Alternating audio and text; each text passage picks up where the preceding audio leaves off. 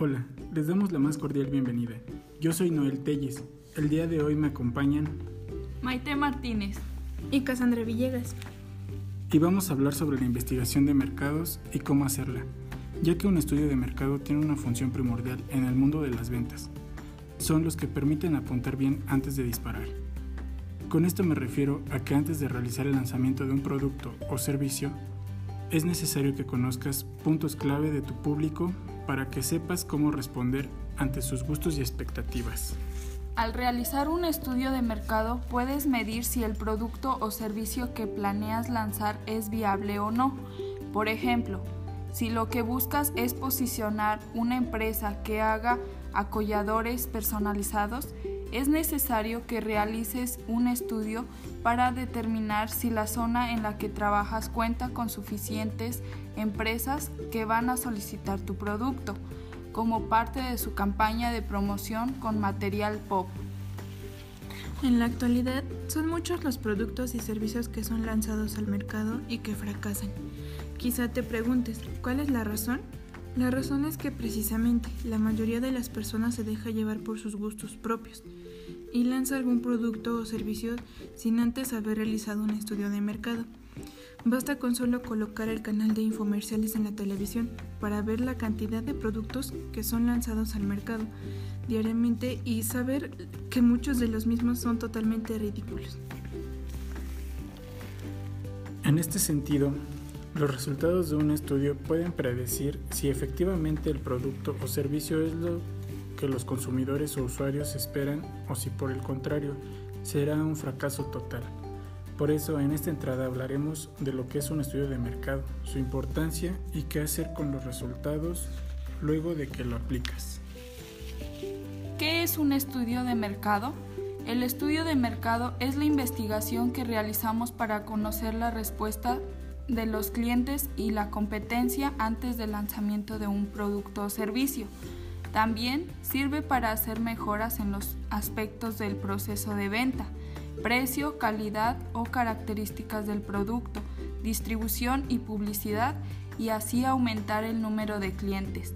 Medir y analizar el mercado da mejores resultados que basarse en suposiciones subjetivas de los gustos y características del público.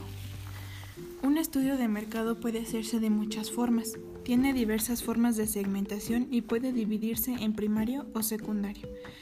Primario. Los estudios de mercado primarios incluyen pruebas tradicionales y confiables, como los focus group, que son grupos de concentración o prueba, encuestas, entrevistas, investigaciones de campo y observaciones del producto o punto de venta. Además, las técnicas del estudio de mercado primario son las más usadas en el mundo del marketing. El secundario. Para hacer los estudios de mercado secundarios, la empresa usa los datos obtenidos de otras fuentes que son aplicables al producto nuevo o existente. Asimismo, el estudio de mercado secundario tiene la ventaja de ser relativamente barato y accesible para todos. Sin embargo, la desventaja de este tipo de estudios es que los resultados no son específicos al área de investigación, debido que los datos utilizados vienen de las tendencias y son difíciles de validar. Al momento de realizar un estudio, se responden ciertas preguntas base que ayudan a la construcción. ¿Qué sucede en el mercado? ¿Cuáles son las tendencias? ¿Quiénes son los competidores de la marca, producto o servicio? ¿Cuál es la opinión de los consumidores o usuarios sobre los productos ya existentes en el mercado? Al momento de realizar tu investigación de mercado debes plantearte los siguientes objetivos. Identificar necesidades y objetivos de los siguientes segmentos de mercado. Definir cuáles son los beneficios que los, usuarios, que los usuarios valoran más. Medir el posicionamiento de la marca en el público consumidor. Comparar tus precios con los de la competencia. Estar consciente de las desventajas y limitaciones del producto. Y definir el público meta. ¿Cómo ayudan las 4 P del marketing? Para hacer un buen estudio es necesario tener en cuenta las 4 P del marketing. Producto, precio, punto de venta y promoción. Por ejemplo, los análisis del producto son conocer los beneficios de tu marca o producto. Como lo dijo Phil Kotler, el marketing no es el arte de vender lo que uno produce, sino de saber qué producir. De la plaza son los cuales son los canales de distribución y los lugares donde ofrecerás tu producto o servicio. Del precio es estudiar el costo-beneficio y comparar con las demás opciones directas e indirectas en el mercado. De la publicidad, las comunicaciones y cómo transmites el mensaje. Toda esta información te ayudará a formar una buena estrategia que impacte en la audiencia. Existen varias estrategias que puedes usar en el marketing luego de obtener los resultados del estudio. Una vez que ya culminaste el estudio, esto es lo que haces. Transformas deficiencias del producto o marca en beneficios. Reestructuras de la marca para lograr un mayor alcance en la audiencia. Mejoras las características del producto. Mejoras su empaque, diseño, el cómo se ve. Otras ventajas son agregas beneficios extra como un obsequio o un detalle con la compra del producto. Copias o mejoras una estrategia que esté usando la competencia.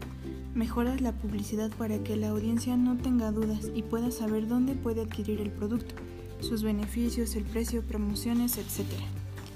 Puedes supervisar o guiar mejor a la agencia o departamento que te presta los servicios de marketing.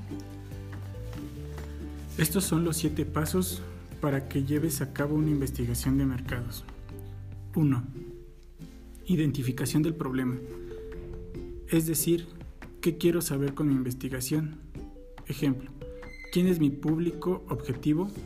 ¿Cuál es la viabilidad de mi producto o servicio en el mercado?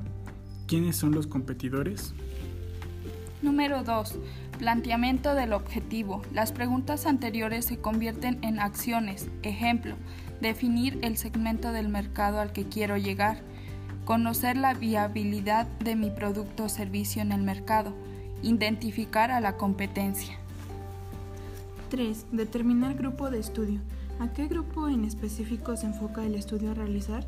Es necesario conocer datos como características generales variaciones demográficas, condiciones económicas, tamaño, hábitos, ubicación. Ejemplo, se estudiará una muestra que es una parte representativa del universo objeto de estudio que consta de todas las personas que tienen un, vehículo de gama alta.